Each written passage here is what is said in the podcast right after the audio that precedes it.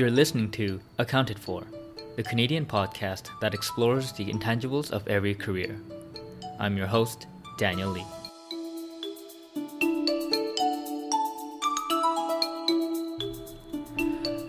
Hello, hello. Hi, everyone. Welcome back to Accounted For. This is a podcast on a mission to expand your perspectives, have you question the default option, and really get you inspired to action for your career.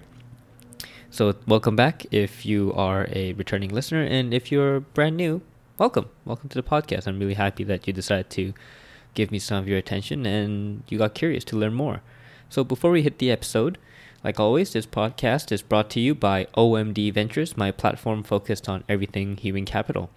You can find all my weekly content, for example, the podcast, the vlog, the newsletter, as well as the article. All these are weekly, all on my website, omdventures.com. Vice versa, oldmandan.com. That's where the OMD comes from. And if you're not subscribed to the newsletter, you're missing out. So definitely subscribe to that on the site as well. I have the links in the description below. And if you are the re- returning listener, please support the podcast by leaving it a five stars rating on iTunes as well as a positive review. If you do so, I will give you a shout out in my next intro. And so today's guest is Norm Capel, and he is the co founder of Savvy. Savvy is a fintech company based in Toronto that is building a digital lending platform.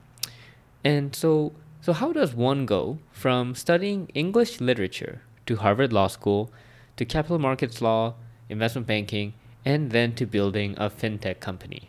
Well, that's Norm's journey.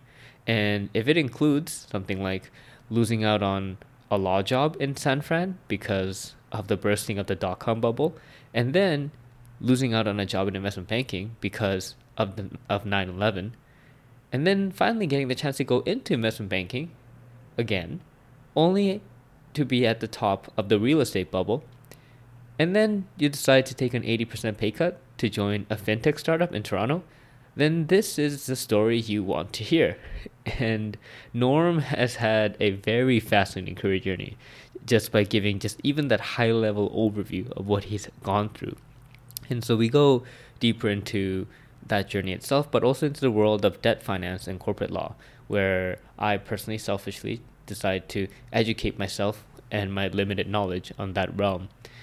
And Norm's journey is one that's just filled with various aspects of economic events, as well as a journey that spans multiple countries and multiple career fields. And it's been a very dynamic one that I found super interesting, and I really do hope that you enjoy it as well. So I really do hope my chat with Norm will expand your perspectives and really have you question the default option, and really hopefully that inspires action as well.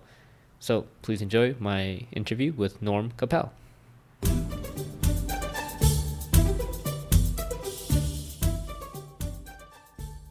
Hey everyone, welcome back to Accounted For. Today on the podcast, we have Norm Capel. Hey Norm, thanks for coming on the podcast. Hey, thanks for having me. Norm here is the co founder of Savvy. And Norm, so for our listeners who may not be familiar with your company, um, what, what does Savvy do? Where is it based out of? How would you explain it to you know your grandmother or a friend who doesn't really know about like, the fintech space? Sure thing. So Savvy is a Toronto-based technology company, and, and we really focus on the technology. I think some would call us a fintech, uh, but we try to distinguish in that we're not a direct-to-consumer company. So we're a digital mortgage platform, and what we do is we power lenders uh, in, in their mortgage origination, underwriting, and servicing. So in their parlance, we'd be helping them digitize their mortgage process or, or be part of their digital transformation. In ours, we like to think that we're turning incumbent lenders into fintechs. Gotcha. And so when you say like incumbent lenders, it includes, I guess, banks, credit unions, all kinds of large financial institutions, mainly? that's right. Banks, large and small, credit unions, mortgage finance companies, and the like. So really institutional lenders. Got it. And was is there no one that does this right now? Is that why you kind of came aboard into this field? I, I, imagine like the big banks would have like kind of had a solution themselves, but I guess they don't. Eh? Well, I mean, you'd be amazed. Uh, right now the mortgage process in substance looks as it's looked for the better part of a century. Uh, you know, to the extent that pieces have been digitized, they're really digitizing what used to be manual processes. But in fact, a lot of it has not been digitized at all. Uh, and so banks really have two problems. The first is that they're working with very old systems. uh, that aren't necessarily up to delivering the kind of experience not only that a, a consumer wants today, that a borrower wants, uh, but even that their own employees want. Uh, and the second is that it's not just that they're on one old system, they're on a patchwork of old systems. And this, this just creates a host of problems around having your data in one place, being able to make changes, being able to update. Uh, and so a lot of our pitch is really partly about modernizing, delivering a solution that is API friendly, that operates in real time, that has the kind of user interface that you'd expect in the modern age, but also about having a single system so your data is one place and you can really access it, uh, you know, in, in efficient ways that allow for, in the very near term, modern data analytics. And I suppose if you're looking farther down the road, uh, a data architecture that's going to lend itself to AI. Got it. Okay, so you guys are like, I guess the, the platform you practically created this platform that allows them to collect all this data and have everything like working on it. That's right, and and it's it's nice of you to say it. We so we think of ourselves as infrastructure. I mean, we are very much building the core workflows that you know that a bank or another lender will use for their underwriting. Um, but there are a lot of great tools out there. There are a lot of interesting data sources, and we're not going to rebuild every point solution or every app or try to replace every data source. What we are going to do is integrate them all into one place and into a single data layer. Gotcha. And the company is called Savvy with two V's. Why why Savvy? And does a two V have spe- a specific meaning behind it? Uh, two V's and two Y's. Uh, two V's, two Y's. Yes. In fact, I'm going to tease you because I think Savvy has two V's. Oh, does it? Yeah. Oh, wow. But, but, but our Savvy has two Y's. Um, I like to joke that simply because it's 2019 and you're not allowed to spell anything properly. Uh, one of our friends who's a brilliant brand engineer, in fact, his firm is called Brand Engineering, tells us it's because we always ask why twice. Why hasn't it be done, been done, and why can't we do it? But I'm, I'm just going to be honest to, to, you, and yeah, that wasn't in our minds when we came up with it. Um, setting aside the spelling, the word actually, I think, really speaks to us. We have a team that's been building lending systems uh, for the better part of a decade. Uh, we really think we bring a real savvy to the process, um, and of course, pun intended. Um, but listen, we we've done a lot with a talented team. I mean, we're a team of eight. Seven are engineers, or or in some way touch the products. You're talking to the eighth, uh, and we've probably done more with seven who really bring a domain expertise to you know to bank grade lending uh, than we could with twenty really talented people who don't. Mm-hmm. And you described uh, Savvy as a you know, technology company, and when we first met, you talked about how you would you know you self-proclaimed yourself as a computer science whiz kid when you were young. Uh, and I, I, don't know if I said whiz kid. Okay. Maybe maybe that was my notes. but you, you said you were very good at computer science when you were young, and so what was technology something that interested you like at, at a very young age while you were growing up?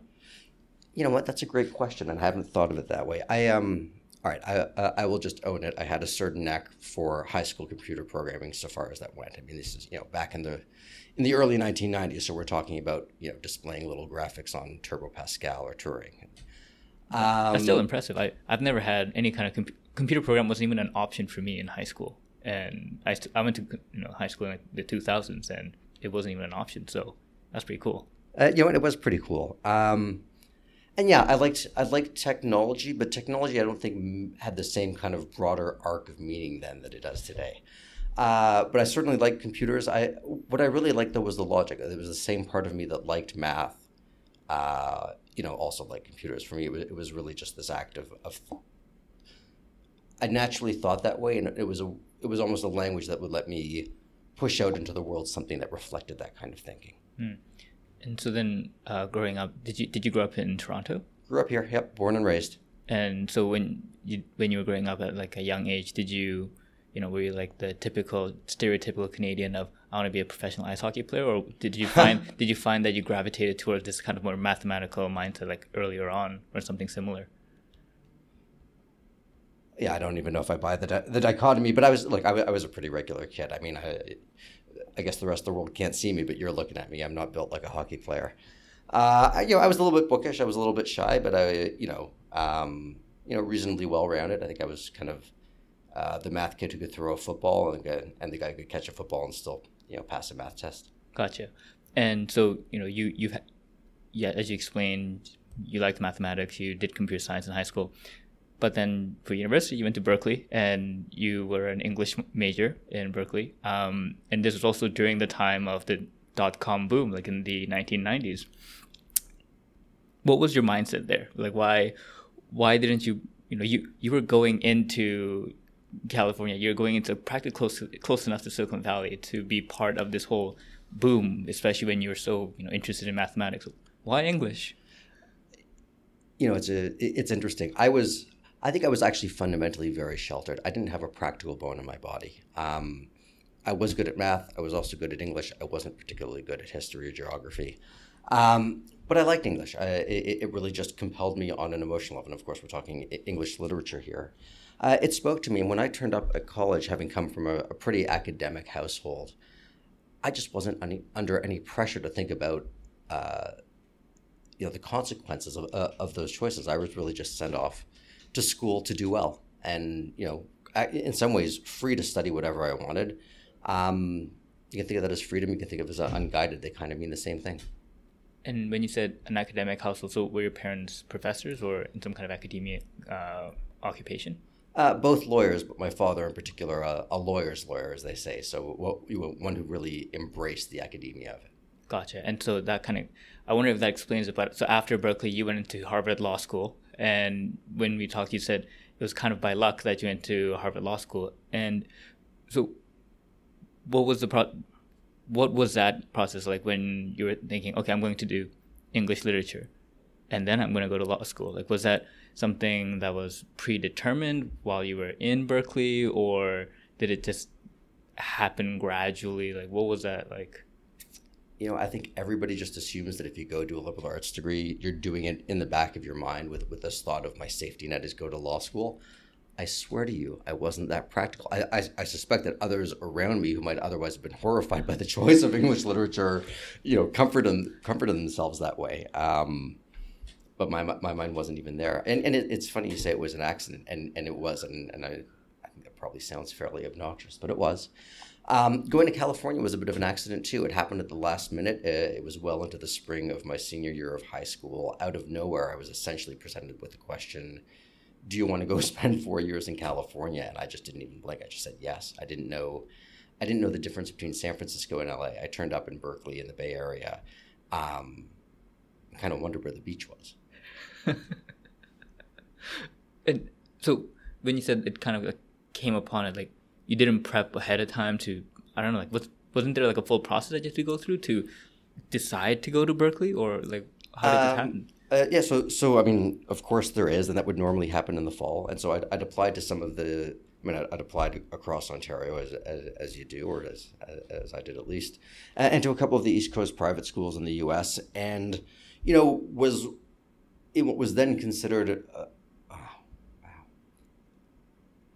in what was considered in, in, in some ways a common problem for you know an upper middle class Canadian family, which was you know too well off to qualify for, for financial aid, um, but not quite well enough off to pay for an American private school in Canadian dollars. Uh, and so I'd, I'd kind of, you know, been tempted by, by the US, but had made a decision to stay here in Ontario to go to U of T. And the crew coaches at Berkeley got hold of me. And I just told you um, that I don't look like a hockey player. I don't particularly look like a rower either. Um, but I am small enough to sit in the back, you know, steer, shout, and strategize. And, uh, and they needed someone who fit that mold. And it just came together at the last minute. Gotcha. So uh, I forget what, what it's called. Is it a coxman? Coxsman, yeah. Coxsman, yeah, okay. I, I went to a rowing high school as well, so there, there was a very big rowing tradition. And and so then, okay, so you you go to Berkeley, you did English literature, and you you were one of those kids who didn't have law school in the back of your mind as that safety net. But how did that accident happen then? So I was always good at standardized tests. I, uh, I, I think I'm, I'm, one of those people who reads the test as opposed to reading the question. Like I just always felt like I knew, I knew what was being asked of me, as opposed to trying to take the question at face value and just answer it. Like I could see the game. Uh, and so I, I, was living with a bunch of guys who themselves uh, were prepping for the LSAT and, and, and writing practice tests. And um, for what I guess amounted to me as sport, I, I, I, took a practice test, which went well and uh, annoyed some of my friends. Uh, and they insisted that that didn't count because it's a time test and I didn't do it timed. So I did it timed and that went well because I mean, really standardized testing, a totally useless skill, but I happen to be good at it. Um, and then I found myself uh, graduating with just not a whole ton of real world options. Um, and I went traveling for, for a year in the Middle East. Uh, I took the LSAT that summer, swearing up and down that it was a backup. And uh, while I was traveling, I put in some law school applications, swearing up and down it was a backup. And then reality caught up with me. I was coming back from a year of traveling with a backpack. I had a degree in English literature. I had no visa to work in the US. I had no professional connections in Toronto. And I had a seat at Harvard Law School. So put that as number two of the easiest questions I've ever been asked. wow. Did when you when you said you were constantly thinking of law school as a backup, like you're writing the LSAT as as a backup, applying to law school as a backup, what was it as a backup to? Was there something else while you were traveling throughout the Middle East that constantly nagged at you? This is something else that I want to do, and law school is always going to be a backup to that. Yeah, there was there were some ideas. I don't think they were terribly well formed, but in, the course of doing an English degree, I'd spend a, some time around journalism. I'd actually taken a semester off college to to intern at Rolling Stone, which was the first time I uh, first time I lived and worked in New York. Uh, and actually, while I was there, I wasn't even on the editorial side. I was more in promotions and events. So I got to go to new music nights. I got to arrange but not attend a party for Hunter Thompson. Um, and, and and so the, the, there was a bit of that kind of journalism angle, and, and I'd written for the school paper a bit too, not terribly well, I think. Um, so, so something around promotions or something around journalism or something, uh, you know, in, in, the act of publishing, but it wasn't a terribly well formed thought. And candidly, I didn't have, I didn't have any kind of network into those worlds that would have let me explore it. Gotcha. So you couldn't. It wasn't like an option where you internet Rolling Stones. You you could come back full time, something like that. No, nothing Gotcha. Okay. And so you get into Harvard Law School, and I actually actually found an interview that I think you might have given at the Harvard Law Today in like 2001. Oh dear. And it, it's a very it, it was a very short one where you I think they like asked you about what do you think about Silicon Valley and San Francisco, and you you quoted that San Francisco is a very exciting place to be, and so this is after I think the dot com bubble probably had popped at, at that point, or was it still still in like the peaking eras where, you know, as a budding lawyer, you were thinking, I'm going to go back to the California Valley area. So would that have been the fall of 2001? So this interview came out spring of 2001. You know what? I don't remember. So I remember being asked some questions largely at the time of recruiting, but re- yeah, recruiting yeah, yeah. was always a fall event. I don't recall specifically. Um, but it was an exciting time, and it, and it really was the first boom. So everything about it was new. Hmm. Um, you know, no, no, one yet had thoughts of the cyclical nature of Silicon Valley or a little bit of boom and bust. There was there, there was only boom until there was the bust. Uh, you know, it's funny to hear your own words back to you because I was just there a couple of months ago in San Francisco. I was in in an Uber, and so of course you can't even tell the story without sending you know, like you're very much of the moment. I was in an Uber. I don't know if we'll, if we'll even say this kind of thing 10 years from now. On my way, leave, leaving San Francisco, headed down um, uh, to Menlo Park, but still still in the city. And as we're driving through, uh, I get past, you know, a guy weaving between cars on an electric unicycle. Oh. And I just think to myself, like, this place is the future. Well, I, I think I, I would I would make the argument that when you actually walk through San Francisco, it makes you wonder how can this place be the future? That was that was my first impression when i went to san francisco uh, a few years ago. I had that that imagination of it's got to be the future. And i chose the option of not taking an uber a single time and just walking all throughout downtown san francisco. Mistakenly walked through tenderloin. And yeah that gave me a bit of a perspective on the city for sure. You know it's a great way to do it. I mean it's a it's a fantastic walking city. The architecture is is striking. I would say, you know, San Francisco and New Orleans are pr- probably the two most unique looking places mm. in, in, in the U.S. City's going through a lot of growing pains. It's obviously got a very different spirit than it did 20 years ago. Um, I think the Washington Post just last week ran an article about how uh, the tagline was something like "You used to leave your heart in San Francisco, and now it, and now it breaks it." that might be pretty accurate. Yeah, there was this other article about how I think Paris has been like breaking hearts for Asian tourists who go there and they have this roman- romanticization about Paris, and they go, they go and it all gets broken. It was some, it was it was like the Paris syndrome, and like this Japanese paper they coined it as all these Japanese people getting heartbroken. That's interesting. I've got I've got cousins in Paris, including one right around my age, or I mean two more or less uh, my age, and they'll you know they'll tell you it's a fascinating city, but it's not the city people people expect when they come to visit for the first time. Yeah, yeah, yeah. And and so then you you finished Harvard Law School, and instead of going to San Francisco, you went straight to New York, right? If I'm correct. I actually went to London. Um, You went but to London, but there- okay. There was a bit of turmoil uh, before that decision. So typically, for your second summer uh, in law school, you go take a firm uh, at a law, you know, sorry, you go take a job at a law firm, and that typically is the law firm that you'll go then go join when you graduate. Uh, I thought I was really clever. And so I was one of four people in my class who got a job at Merrill Lynch Investment Banking uh, rather than a, at a law firm While you Um, while you were in law school. while I was in law school. Uh, and and you know those, those were hard those were hard spots to get, and I was really proud of myself. And and uh, you know everyone who got those jobs, whether at Merrill or somewhere else, you know was uh, I'm sure pleased with themselves as well. And then so we were interviewing for those jobs in the fall of 2000, which was boom time. Uh, and by the time we got there in the summer of 2001, it was bust time. Uh, and to make matters worse, coming back from the end of that summer, we came onto campus, and within the first week, it was 9 11. Uh, so, very quickly faced, I mean, uh, very quickly faced with a changing world, uh, but in, you know, in particular, just the reality that, the, that those jobs that we thought were going to be there for us were not going to be. Um, you know, the New York law firms mostly stood by their word, and, and I think many of the law firms in the U.S. outside of California, um, you know, the investment banks are, are built a different way. If they don't need you, they don't need you. So I found myself in a position no no three L or no no third year law student wants to be in, which was back on back on campus in the fall of three L year interviewing for a job.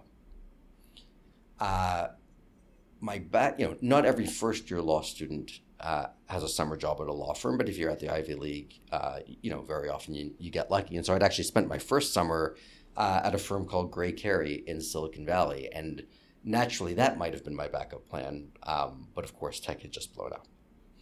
So uh, it was a little bit back to the drawing board, uh, and and in some senses, I got lucky. I was handed an opportunity.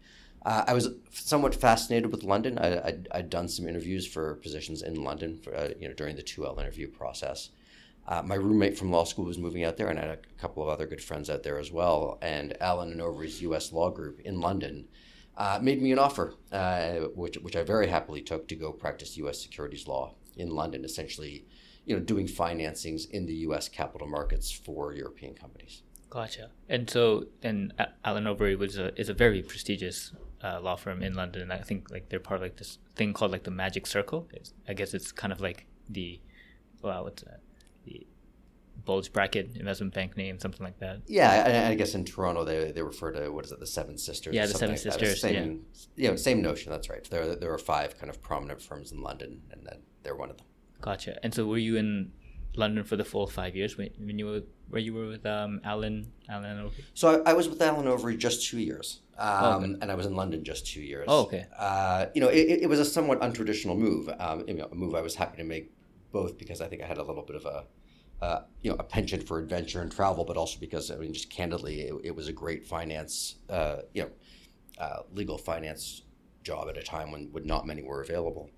Uh, we got there and. Um, there just wasn't quite enough work for that group. It's not that there was none, um, but the group was a little bit overstaffed for the amount of work it had. And, and actually, the American firm's London offices were getting more of that American capital markets work in London uh, than the English were at the time. I have, by the way, no idea whether that's still the case. Uh, and I was treated very well.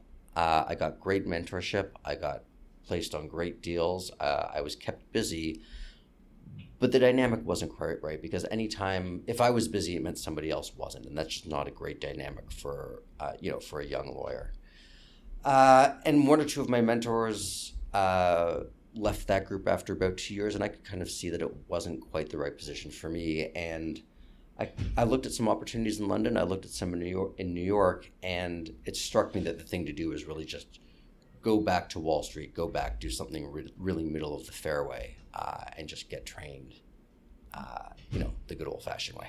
Gotcha. And so that's when you came back to New York and you were in Cahill Gordon. Um, I guess, and they specialize in like capital markets law. So I guess it was, was that like the thing you were looking for, where you're like, that's that Wall Street, that avenue is where I want to be. You know, it's it, it's interesting. When, when I interviewed with a bunch of firms in New York as as a second year law student, I really couldn't tell them apart. I mean, I understand now in retrospect that they were in fact very different from one another, but I just I didn't have the pers- perspective to really to really let that difference resonate with me. And, and going back with even two years experience, I could see how different they all were, not just in terms of the strengths of their practice, but but in terms of the personalities. And one of the things I loved about Cahill, and it's not, if you'd asked me before the process, it, it might not have been top of my list. But the thing I loved about it was it was it was barely administered it was really a place where you know the transaction the deal was was the focus of the place. Obviously they had a billing department and a word processing department and, and and the rest but it was fundamentally unstructured. If you were a partner and you needed a mid-level associate to work on your deal you called around until you found one who who had capacity to give. And as a mid-level associate if you needed a junior same process. This is very different than a lot of firms where you have you know, really formalized, highly structured staffing systems to make sure people get dispersed. It was really a, a free market kind of place. Um, and I liked that. I liked that. It, w- it was less formal. It was less stuffy. It was much more about just getting it done. I mean, high quality, high quality legal practice, but but none of the pomp and none of the circumstance.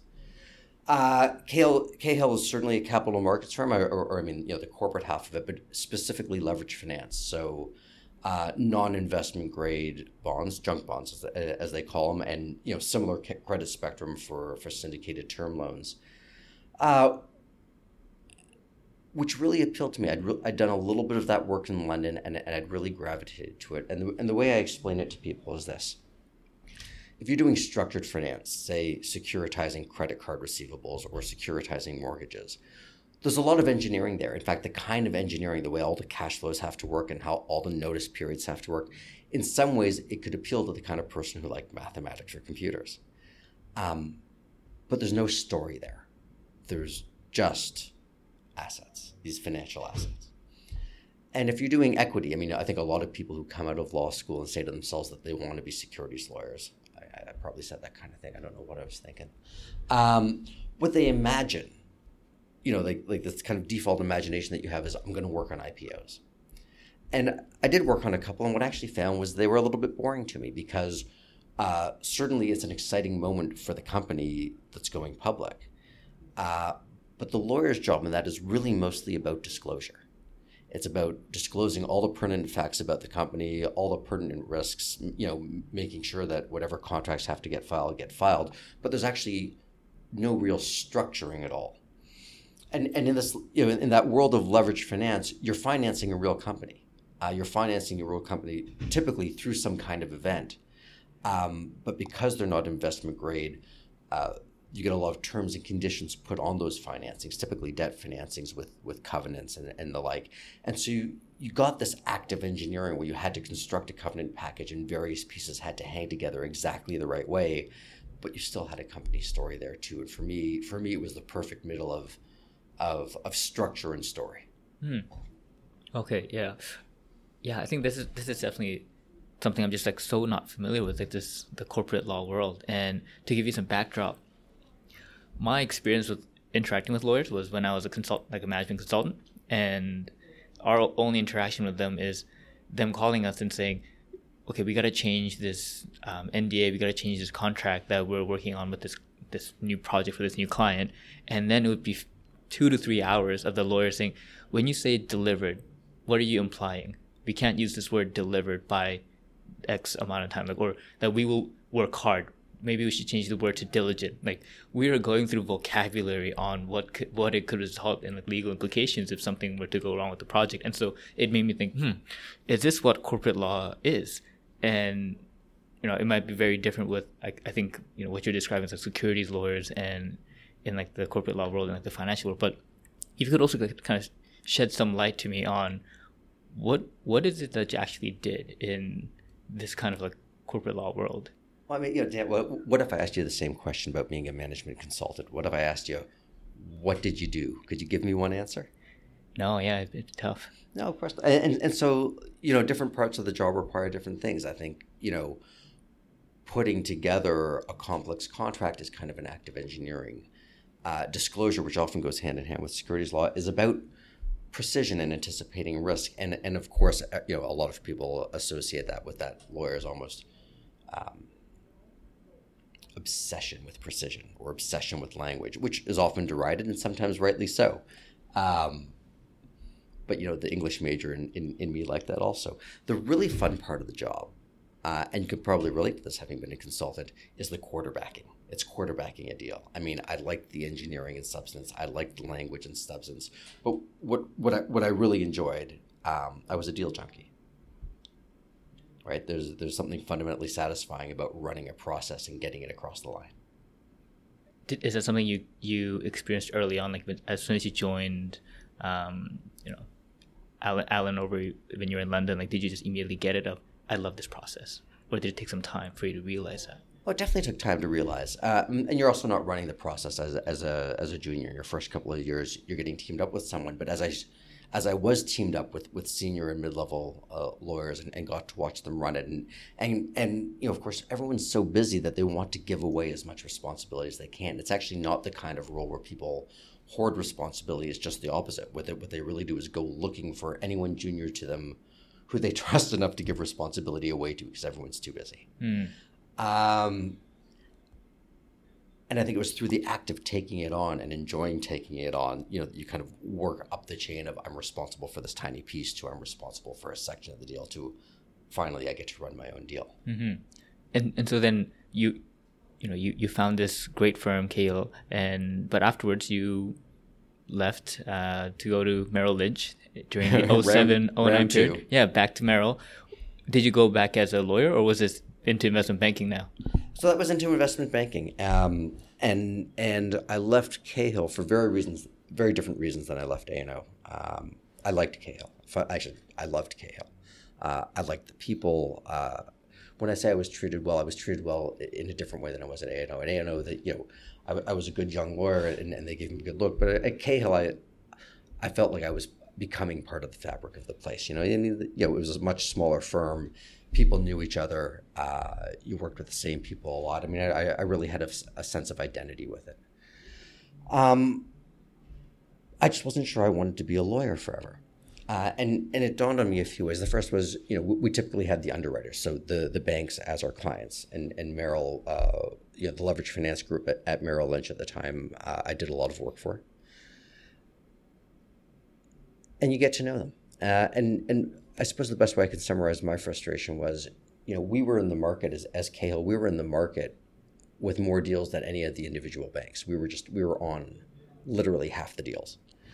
Um, and so as a, as a mid-level lawyer there, you came to know the product, say a high yield bond, inside out in terms of its intricacies, its terms and conditions.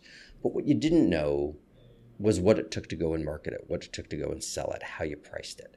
And so I would get these fantastically complex contracts and disclosure go- documents to hang together perfectly. And I'd run the process and I'd be very happy at the end. And then at the end my, I would have everything done and I would leave one thing blank the price.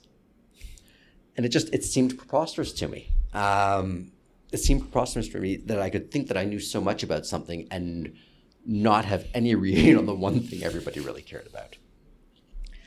Uh, at the same time, that, these were the leverage finance boom years, which is why we were all getting so much responsibility. I mean, there was just more work than anyone at any of the banks or any of the firms could do.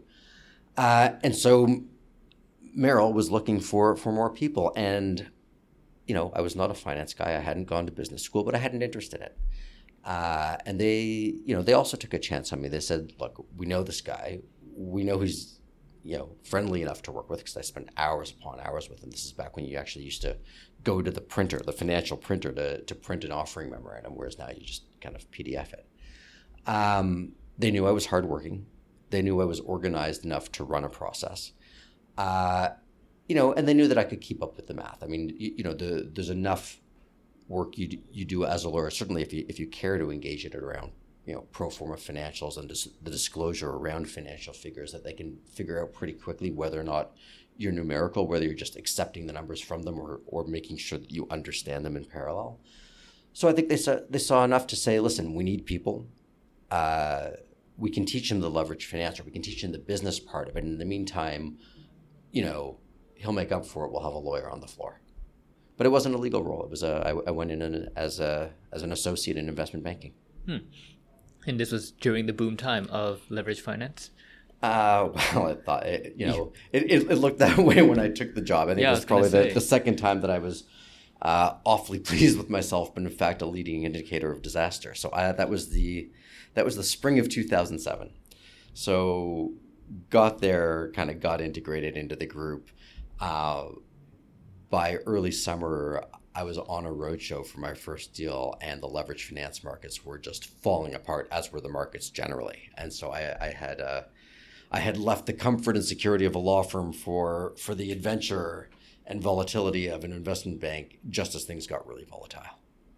and so you you know you're you have these pivotal moments in your career in two kind of major crisis points there was you know the first time when you were in law school you had that you know the internship and you thought okay everything's going to be set tech bubble bursts 9-11 happens investment banks are like shutting down and then you eventually join that that same investment bank at the height then it craters again. What if you can take can you take me through kind of the the emotional kind of thought that you had during those two kind of times does did it differ or like because you went through it once did you handle it differently the second time or how what was it like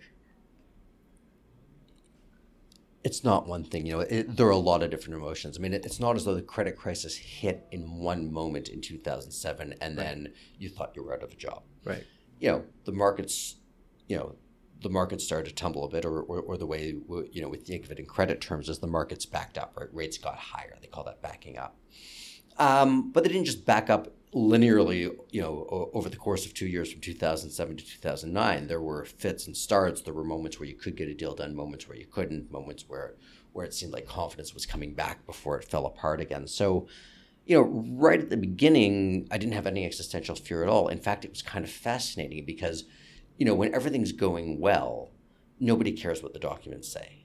When things start to fall apart, everybody cares what the documents say, right? Because now you're really going back to what are your legal rights when, thing, when things go wrong. And so, in some ways, the messiness of it played played to some of my skills. Um, and in some ways, I, I got to flex some of those skills a, a little earlier than, than I might have otherwise, or got, or got some responsibilities that I might not have got so early. Although in retrospect, I think in some cases I got them because no one else no one else wanted to go near those files. Um, but no, over time it dawns on you that you're probably going to be in trouble. I mean, you know, as as as the Merrill stock price starts to collapse, and you, watch other other investment banks literally go under. I mean, you, you know, you, we saw Lehman go down. Yeah, it starts to get a little bit existential. Um, and I think in some ways I was probably a little more nervous than I was in law school. I think, uh, you know, with, with a bit of arrogance, you just kind of figure as a Harvard Law School grad, no matter how it is, some law firm will hire you. The, the issue is really just will it or won't it be the one of your choice. Uh, after so many of us got blown out of Merrill Lynch in the spring of 2009, and, and were, you know, the street was already littered with bankers, uh, it wasn't a matter of whether or not you were going to get the job you wanted. There just weren't jobs. Now, you're a little better capitalized, you've saved some money, you know, you, you're not worried about paying the rent or eating, but you're, you're terribly worried about the arc of your career. and so how how how how did it turn out for you at that point? Then what was your what were your thoughts of like you know trying to i guess brace brace impact for it? Like were you trying with were you like looking for an exit of your own and is that how citadel came up to be like the next choice? Or what was what was the process that you undertook for yourself during this crisis Yeah, you know, I, I talked a big game. I mean, I, I kind of saw it coming, and, and a lot of us saw it coming. And so, in, in those uh, early months of 2009, I, I, I declared proudly that if it happened to me, and it, it was going to happen to me, I was, you know, last in, first out, and, and the least trained of the bankers. Um, I declared loudly that I was going to go camp out on a beach for a bunch of months. Uh, and then when it happened, I didn't do it. Uh, because I spent the whole time looking. Uh, uh, you know, now in retrospect, I can I can see that you know there wasn't going to be a job there for the first few months, and so probably going to the beach would have been exactly the right thing to do, but I didn't do it. Uh, I hung around. I actually, uh, through a series of connections, met a guy named Charlie Brock. Charlie is among my favorite people on the planet. Uh, and he, uh, well, I mean, he's many things. He he's a, a philanthropist of sorts. He, he, very much gives back to his, his, community. But he was at the time also the head of the Harvard Law School Association uh, and the head of the Harvard Club of New York. And he ran, uh,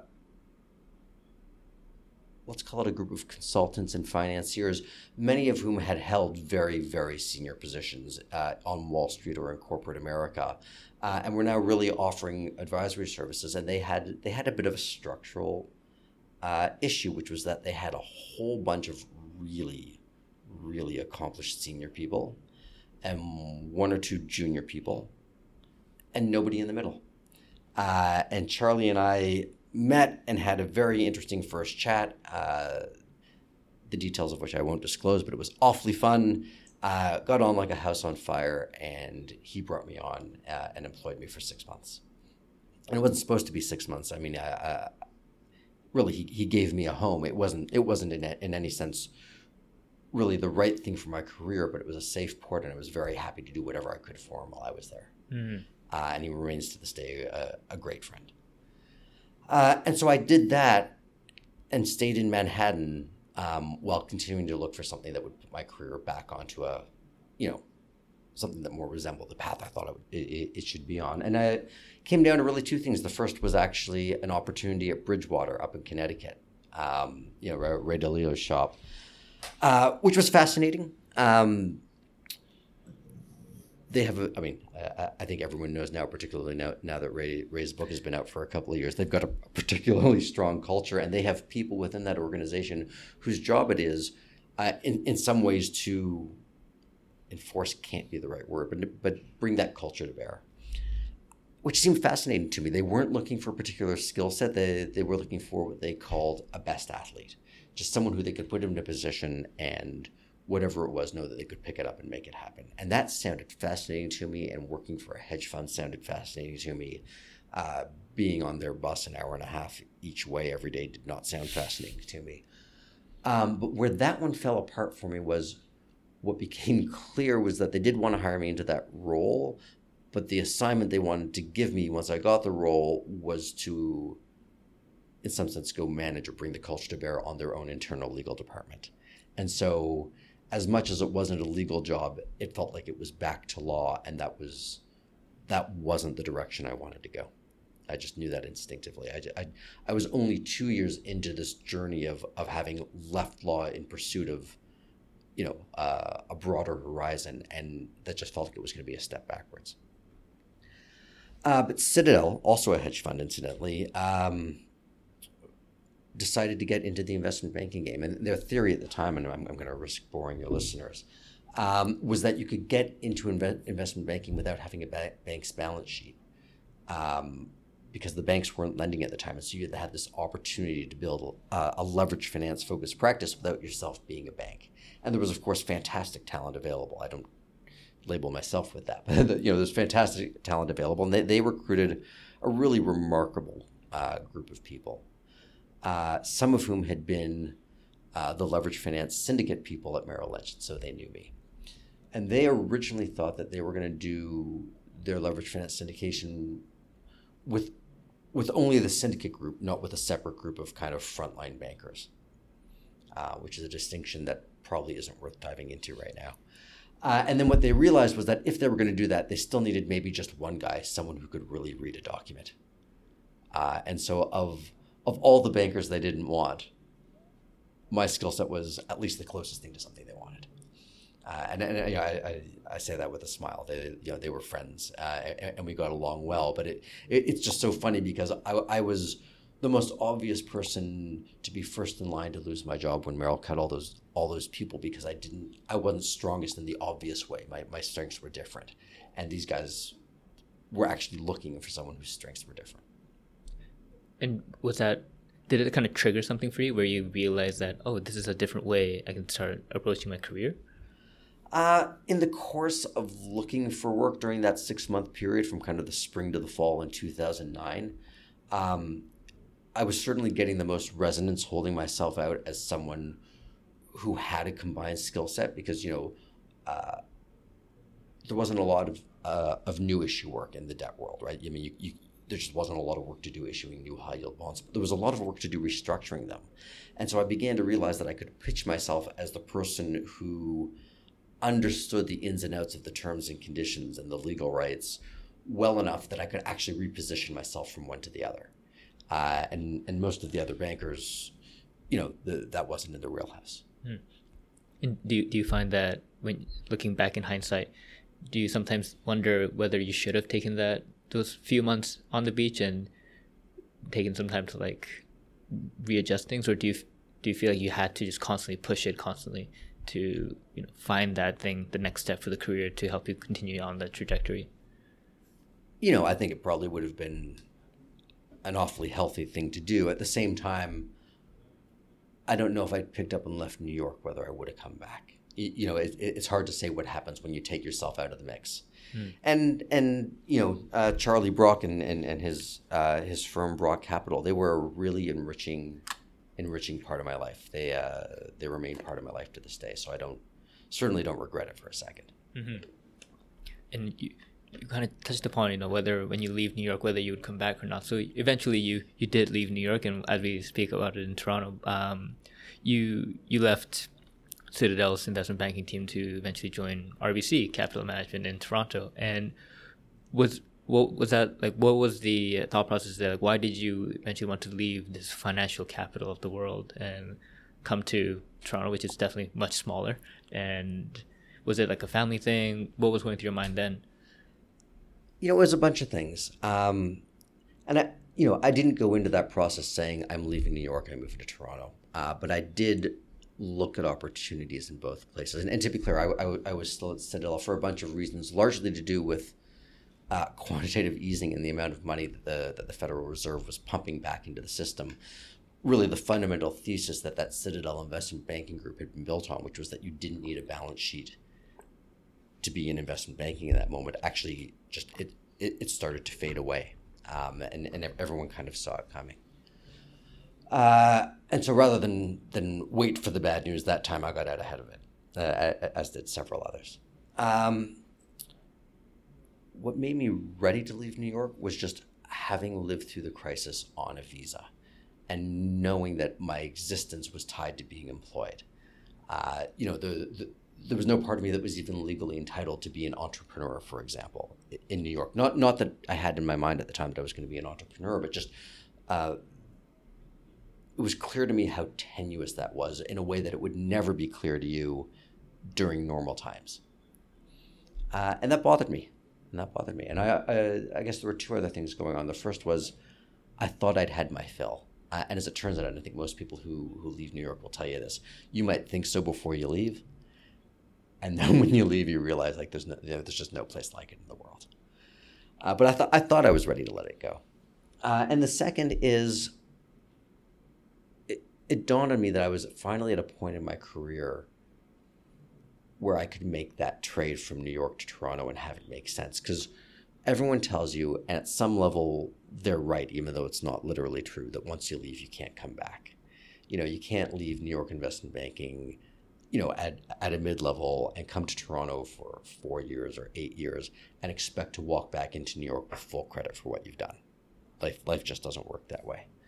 Um, but I did feel like I'd accomplished enough and had you know had enough experience behind me that I could translate that to something in, in, in Toronto that people would would give me real credit for what I'd done, you know, as opposed to leaving New York after two or three years, at which point people say, look, I mean, you know, you're two, th- two or three years out of school, great that you spent some time on Wall Street, but you're not really bringing a richness of experience back with you. Um, but like I said, I would I was open to it. I didn't. Uh, I didn't go in saying I'm. I am moving back to Toronto. A great opportunity came to me. Uh, the market for Canadian dollar high yield bonds, which sounds awfully niche, and very possibly it is, was just getting going in Toronto. And so each of the banks was looking for a guy or girl from New York who understood this stuff and had a reason to be in Toronto. Uh, and with that many filters, uh, look, I'm not the only person, but I know the other four or five.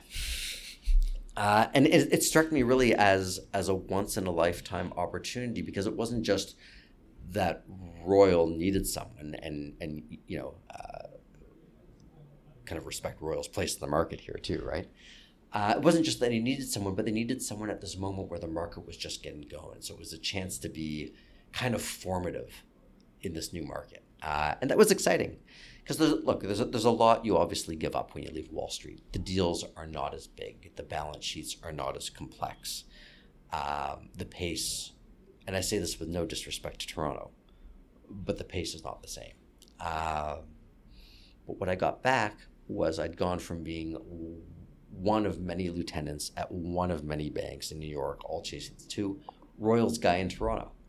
And I got to build a business and I got to build a market uh, and I got to be, you know, the frontline person taking my clients, my corporate clients, you know, through that journey in not just in the capital markets, but in this new corner of the capital markets in Canada, and that was really rewarding. That was a lot of fun. And as you as you kind of touched upon the difference between the Toronto and New York financial markets, I think one of my colleagues he, he had worked extensively in the London financial market, and he came to Toronto and he was telling me, "Oh yeah, this this market's tiny. It's like the entire year's volume that happens here. It happens in like a couple days in London, and I was like, wow, that's when I got the idea that wow, yeah, there, London must be a huge market then. What what were kind of specific kind of like stories or moments that you experienced while you're in Toronto where it kind of hit you of, oh wow, yeah, it's it's much smaller here. Like the pace is much slower here than New York.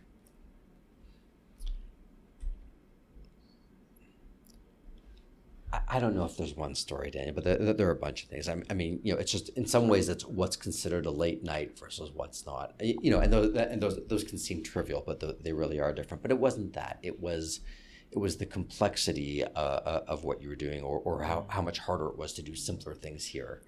So you know, uh, a lot of a lot of leverage finance in New York is done on what they call event driven transactions. So if there's a leverage buyout where a private equity firm is, is buying a company um, you know, the same way if you go to buy a house, the seller wants to know that you've got the financing secured. Um, well, when a private equity firm goes to buy a company, the company wants to know that the private equity firm has the financing secured, that it's not going to be a problem. Uh, and and so what happens is before the private equity firm, you know, with the company goes to market to issue the bonds that will ultimately finance the purchase, you get what's called a commitment letter, and it's essentially the bank saying, you know, if we can't sell these bonds in the market, we're going to lend you the money ourselves, right? So you know, don't worry about the financing, market or no market, the deal's going to close. You can only do that in a really in a really liquid market. A bank can only take that kind of risk if there's a depth to the market. Well, Canada, the Canadian high yield bond market doesn't have that depth. In fact, the Canadian investment grade market, the you know, traditional bond market, doesn't even have that depth. Um, that's not true. It has that depth for intraday or a couple of days, but nobody's going to write a three month or six month uh, commitment against something like that in Canada. So you can't finance the same kind of transactions because they, they require certainty of funds. Uh, and and you're not navigating a liquid market that gives you the same kind of readings and feedback and a lot of the a lot of the complexity falls away. What you're doing are simpler deals. Mm-hmm. Mm, yeah, that makes sense. And so, it it seems like slowly as you've been progressing in your career, you've been like I think the initial inflection that I'm seeing is like when you're joining Citadel, it's a new investment banking group where you're trying to create something. Let's run it without a balance sheet, and then now you come to Toronto and you're the guy, like you're the guy in Royal that is building out this high yield team. And so it seems like there are kind of potential kind of inklings of hmm, like this entrepreneurial spirit that is coming alive, and then you kind of, it's for me like it looks like the big pivot where you go, okay, I'm going to join a startup called Borrowell and they do lending. I'm gonna go join, join them. And you were telling me about how you know you took something like a like 70 80 percent pay cut to join a startup. And after you know like a decade on Wall Street and a bit on Bay Street, it seems like there's a lot left on the table for you to go join a startup. Like what what was that like uh, period in your life like? Why? What was going through your head as you were kind of making this decision?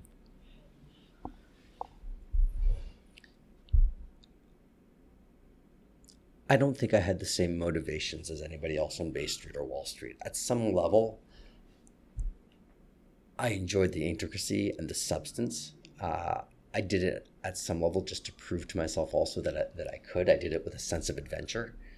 Um, I don't think I ever wanted to play by somebody else's playbook, and so you know, you had these competing tensions because I did want to go play the biggest game on the biggest field, and, and and it looks like a very traditional thing to do, right? I mean, go go from an Ivy League school to Wall Street. It's like the most obvious story in the world, but I wasn't doing it for its obviousness. I was doing it for the turbocharge.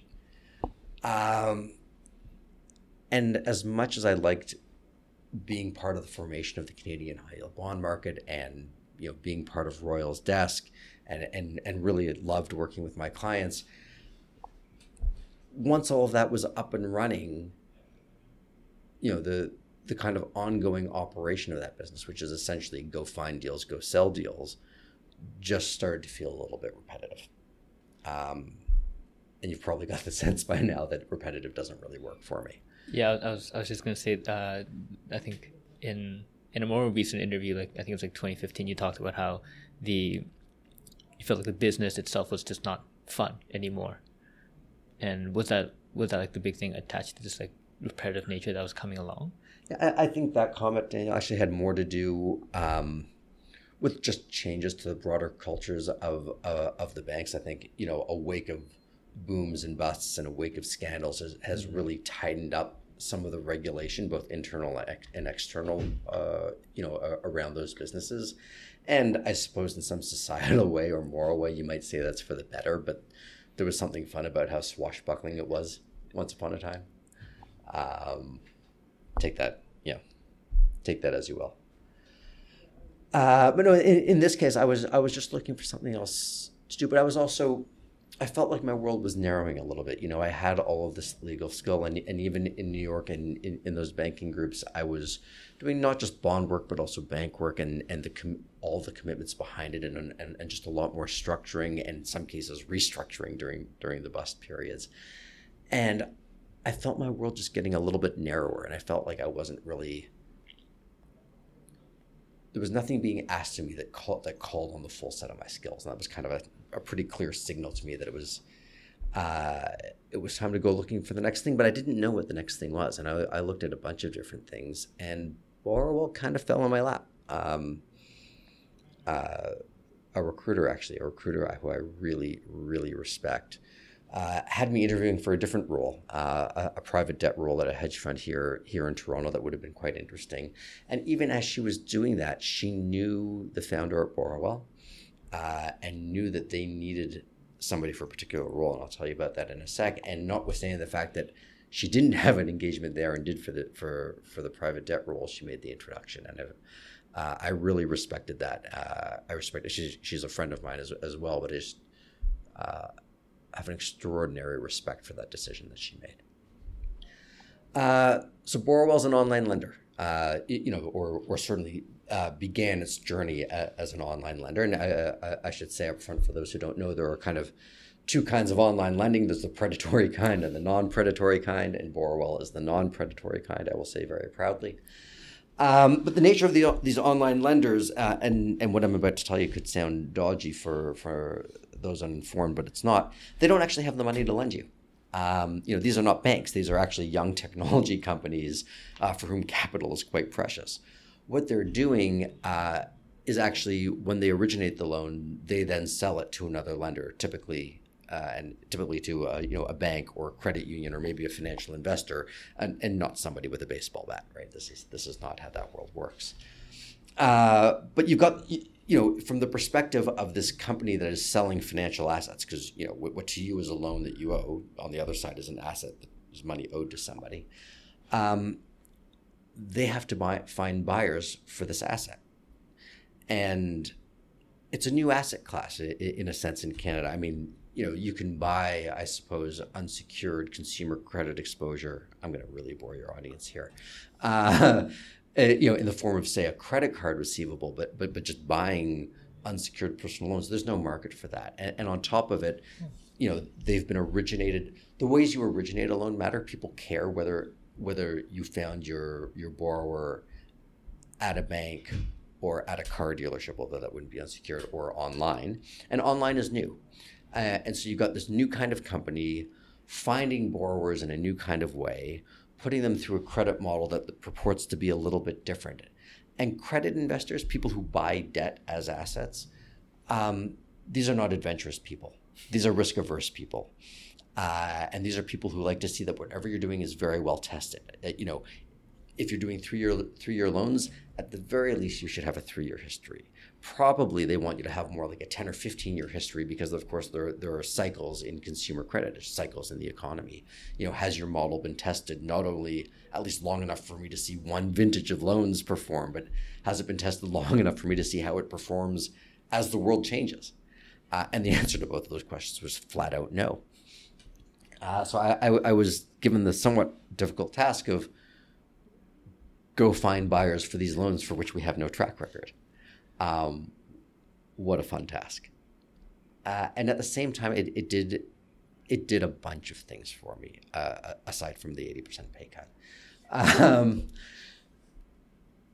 it put me in an environment around not just enterprising, but at some level, just younger, more energetic people. It put me in an environment that wasn't suit and tie. Uh, and that was by then a welcome change for me. But it also, in some ways, really reconnected me to the most fundamental suit and tie thing because my job was to go looking for money in all the most obvious and non obvious places. And some of those obvious places are New York, Chicago, and California. And it was actually really fun for me to go re engage in those markets and for me to call on my various network of people who had gone on you know, to do fascinating things at a variety of places and just reconnect with all of it and spend time in New York again and spend time in California again. So, uh, while in some ways it was a departure from Bay Street, it, it was in other ways a kind of re engagement with American capitalism.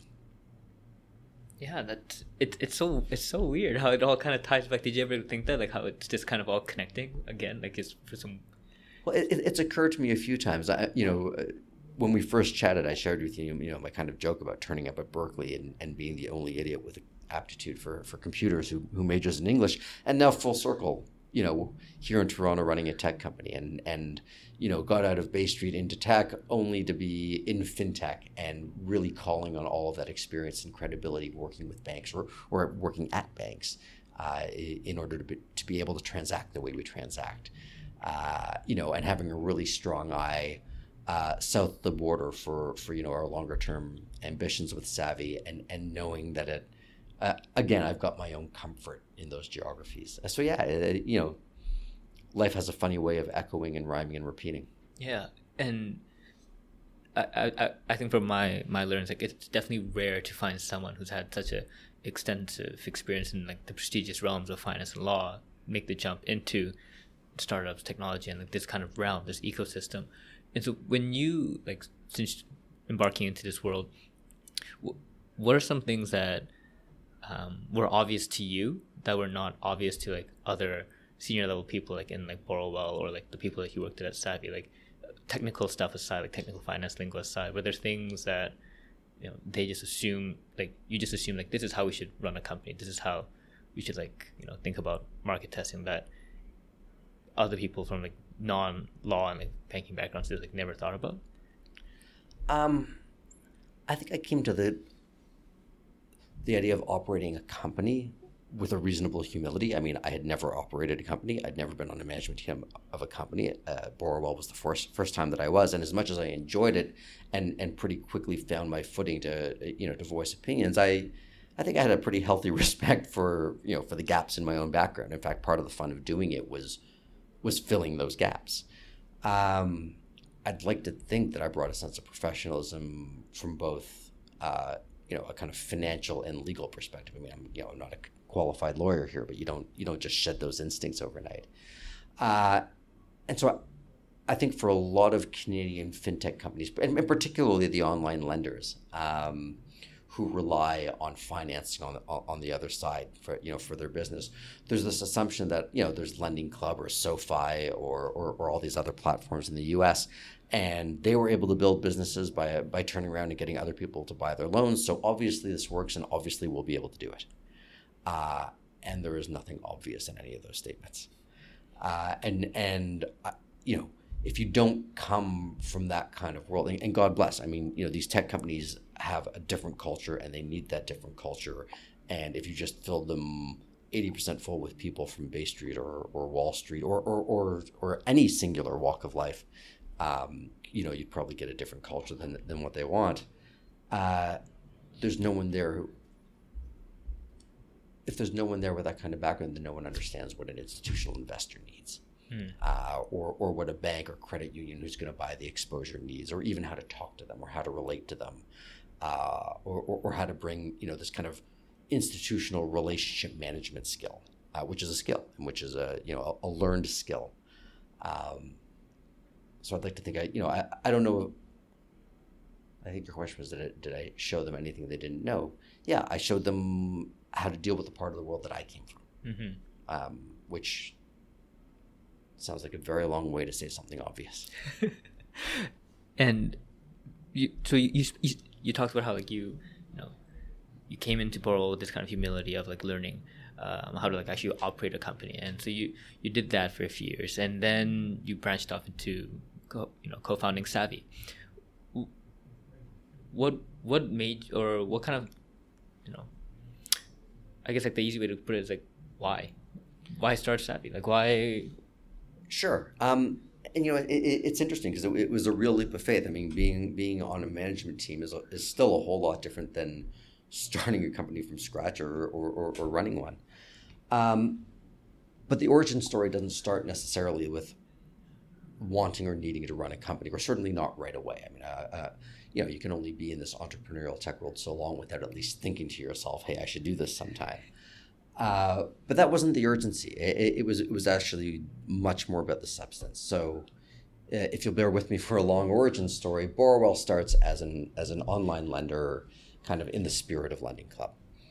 And one of the hardest things in that business, there are a lot of hard things in that business, but if you hire a really good credit person like we had, Scott Layton, and you know you get those parts right, um, but one of the really hard things, no matter how good your people are, is just finding your borrowers in a cost-effective way. It's just very difficult slash expensive, and those two words actually more or less mean the same thing. Uh, to find borrowers for your loans, it's really hard to reach people online. It's saturated. It's noisy. You have to establish a brand at the same time. It's hard. And we were at uh, a conference called LendIt it's got to be the spring of 2016. No, it's got to be the spring of 2015. Um, listening to a presentation by Credit Karma. And Credit Karma is a company in the US that will give you your credit score for free. Um, and the reason they do that, their business, and you, you, think to yourself, like, what's the business model? You're giving me my credit score for free, and what? Well, it, it's and, and now I know something about you, and I can market a whole bunch of other financial products to you. And again, depending on your view of this world, this can sound really pro consumer or a little bit sketchy. I'm kind of agnostic on the topic. But we're listening to this presentation, and the reason they're presenting at this lending conference is among the among the people who they send leads to is Lending Club and, and these other online lenders. It's, it's one of the very effective channels for borrower acquisition for, for, for the online lending companies in the US. Uh, and, and our team at Borrowell, in particular, Eva Wong, um, sitting there going like, how come we don't have it? And just as the thought is like, how come we don't have that in Canada? And the thought trailed off, you're like, it was credit to Eva. We should build that. Uh, and, and so Borrowell quickly did. Borrowell launched Canada's first kind of broadly marketed free credit score program. Uh, and we struck a deal with Equifax, uh, which was actually, it was, it was fun for me. It was, it was the first deal I really got to negotiate at Borrowell uh, to give Canadians their credit scores for free. And it made quite a splash and it got a lot of great press. And of course, the press was great for us. But what it became was a way to generate leads. And initially, we thought of it as a way to generate leads for the loan business. And then we realized that much as Credit Karma uh, is a perfectly viable business of its own, the credit score product of Borrowell could be a perfectly viable business of its own. Uh, with, with, with, the exact same model. When someone came in, we'd give them their credit score and we would show them a whole bunch of other financial products that they could qualify for if they chose. So now Borrowell's in two lines of business. It's kind of the lending club of Canada and it's kind of the credit karma of Canada. Uh, and at the same time, in parallel, uh, we did a really cool deal with CIBC. Uh, CIBC, uh, you know, came to us, and the idea was that they were going to use Borrowell's technology to offer these same kind of unsecured term loans uh, to their customers. Um, really tightly integrated deal. You know, uh, if, if somebody was presented with this, this opportunity on CIBC's online banking and they clicked on it, they were securely handed over to Borrowell. They were adjudicated on Borrowell's system and then handed back to CIBC for funding. um, which required a whole bunch of trust uh, and a whole bunch of paperwork. Uh, and, and, and, and yours truly, the uh, I can't believe he's not calling it lawyering, um, got, got to lead the negotiation with, to be clear, competent counsel from, you know, from, from, from our outside law firm helping. Uh, and it was really the most fascinating deal of my life. Uh, and my now partner, then CTO of Borrowell, Sal Naran, was really leading the charge on all the technology and the integration and what is actually you know the real part of the deal, which is doing the thing. Uh, and I got to lead the negotiation and all, all, the paperwork and the regulatory aspects and the like. Um, and that was really fun for both of us. You know, Sal really comes from a background of, of building bank grade lending technology, so he understands that world really well. And I, of course, come from the bank the the bank world myself, and we just thought this was great. We had a ton of fun doing it. Uh, and while we were at Borrowell, other institutions, you know, were knocking on our door, but asking if they could, you know, find ways to make use of the technology too. And and Sal and I were, you know, we were really intrigued by that. Um, roll forward to early 2017, and Borrowell really had to choose a direction. Um, and credit to them, you know, people always talk about product market fit, which you know is a, is a crucial thing in, in, in building a business with a viable model. But founder um, founder product fit is important too. I mean, the founders have to love and be passionate about what they're doing. Um, and you know, the other two founders of Borrowell were really passionate about being consumer champions, about building a direct consumer business, about making whether it was lending fast, fair, and friendly, or or later in the credit score context, the credit is all yours. You know, empowering the Canadian consumer, um, which is great, which is a just a fantastic mission to have, and it's what motivated them. But Sal and I started to really feel like, you know, there's this opportunity here to bring this kind of technology to bear by by using it to power banks to get you know to take them off of their decades old systems to take them off of those patchworks. Um, and we both realized that we enjoyed we really enjoyed that kind of work. I mean it, some people would find this act of partnering you know with, with a large institution somewhat torturous but we're built in a way that we really enjoy it. It spoke to us and for us that was the the product founder fit. Wow and so in in that process like you you knew that there was this demand like other people like you've done it once and other banks were saying this is interesting we want to be part of it but the actual leap to you know go with Sal even though you guys both liked it to be like let's let's actually just start it what was it a simple decision where it was obvious for you? It was not only, not only was it not a simple decision, yeah. Daniel. It's not nearly that simple The story. I've just I've, I've given you the you know the, the, the kind of cartoon ver- ver- version of it, and uh, and and probably even the timeline that I just shared with you does, does not really hold. That's you know that's that's never how these things how these things happen. What it, what I would say is, uh, I think Borrowell was picking a direction, mm. and really separately for Sal and I, for reasons that are similar but not identical, the direction didn't resonate, and um, you know some of the things that we wanted or didn't want out of the long term opportunity with Borrowell started to have a little bit of a dissonance with with the direction the company was going,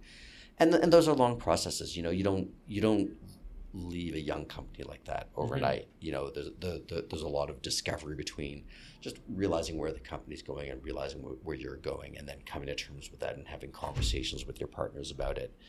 Um, and then really being clear with your body language so that you're not surprising every anyone, and then giving a lot of notice and handing things over really responsibly. So, you know, I've given you kind of like a rear view, rear view mirror narrative, but that's not that's not actually how it played out at all. Um, what I would say was I, I, I, got to a point where it, it was just clear that um, the things I wanted to do and the things I thought I were good at were no longer going to be central to Borrowell's mission.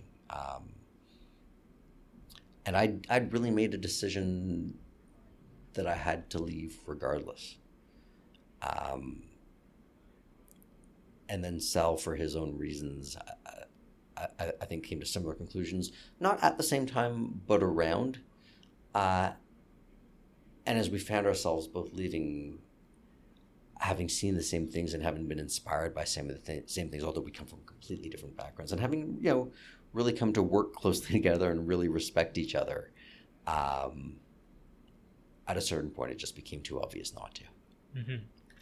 And as, as we kind of hit upon like the closing legs of this interview, something I wanted to ask is, it, it seems from your story that you've, you know, you've kind of had these like maybe even like one or two steps ahead of kind of your cohorts or your friends in terms of seeing the inevitability of like you know Merrill kind of everyone going to be let go like it's, it's going to come to an end or like when you're at like citadel that yeah this model's not going to work or you know when you're at rbc like just knowing that yeah this repetitive nature this you know all these regulations is i'm going to have to move on. And you're constantly just aware of this moving on part. But if if you were to make like a long lo- longer term projection like if you were to imagine like your your 20 22 year old self in like berkeley um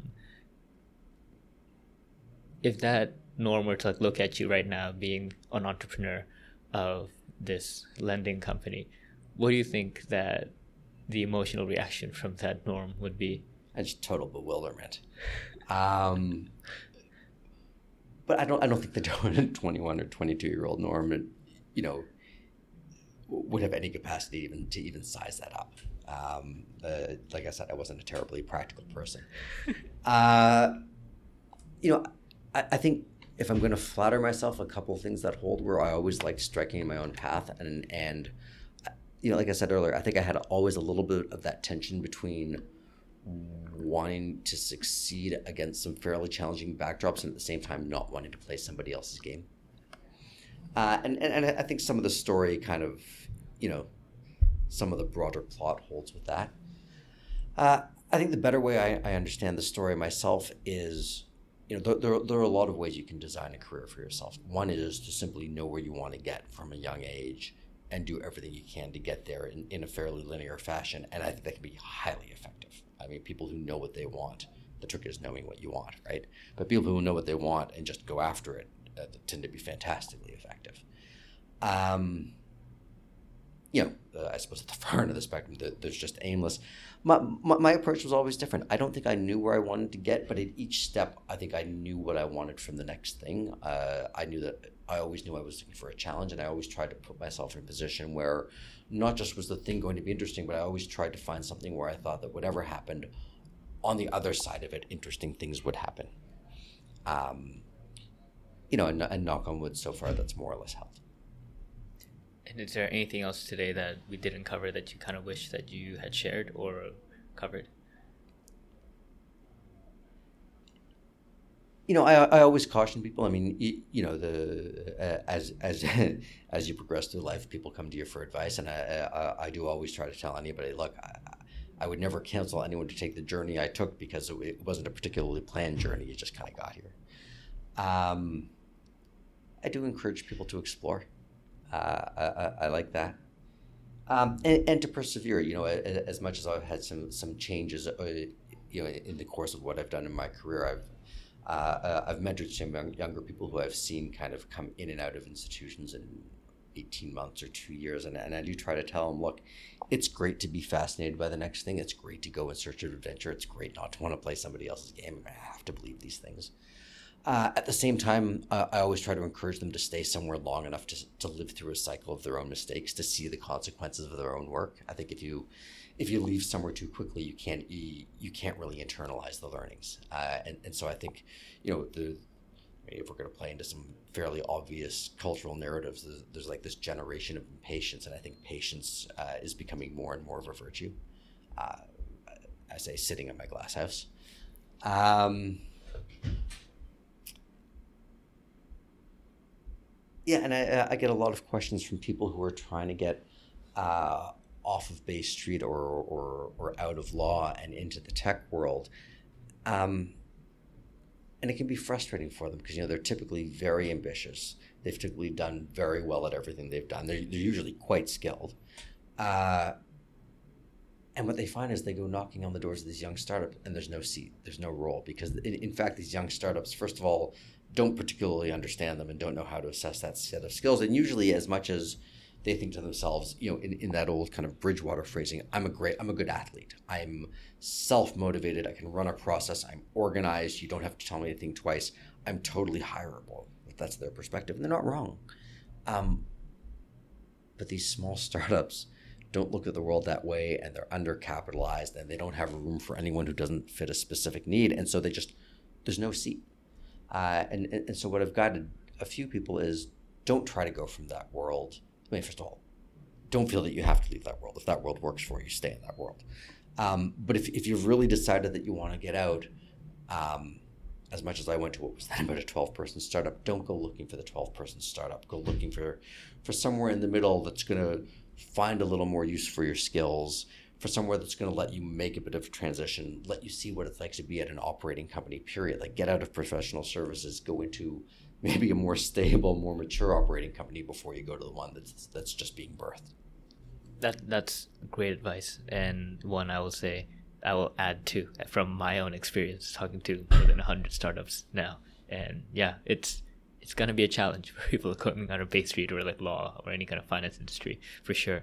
And so Norm, thanks so much for coming to the podcast and sharing your story with me and my audience. It's honestly you you might have felt like you might have bored some people with like the whole credit stuff, but I, I personally found it very fascinating. Like I'm coming from the equity world, that it, learning about the credit world is also something that I wanted to do. So thanks a lot for the education. I appreciate it. Well, thank you. I really, really appreciate the opportunity. This is a lot of fun. So, thanks. All right, great. Thank you. Bye.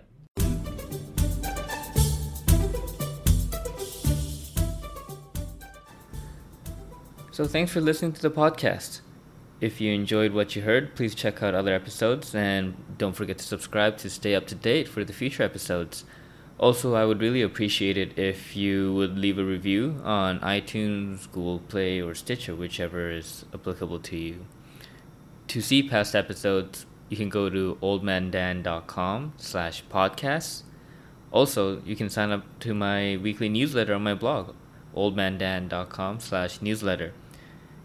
You can stay up to date with future podcast episodes that way, and included in the newsletter are my book reviews I write, my weekly article in the related to the domain of self-development systems, as well as seven things I learned throughout the week on being healthy, wealthy, and wise. Finally, special thanks to icons8.com for allowing me to use their music Tiny People on the podcast. Great. I will see you all next time. Take care.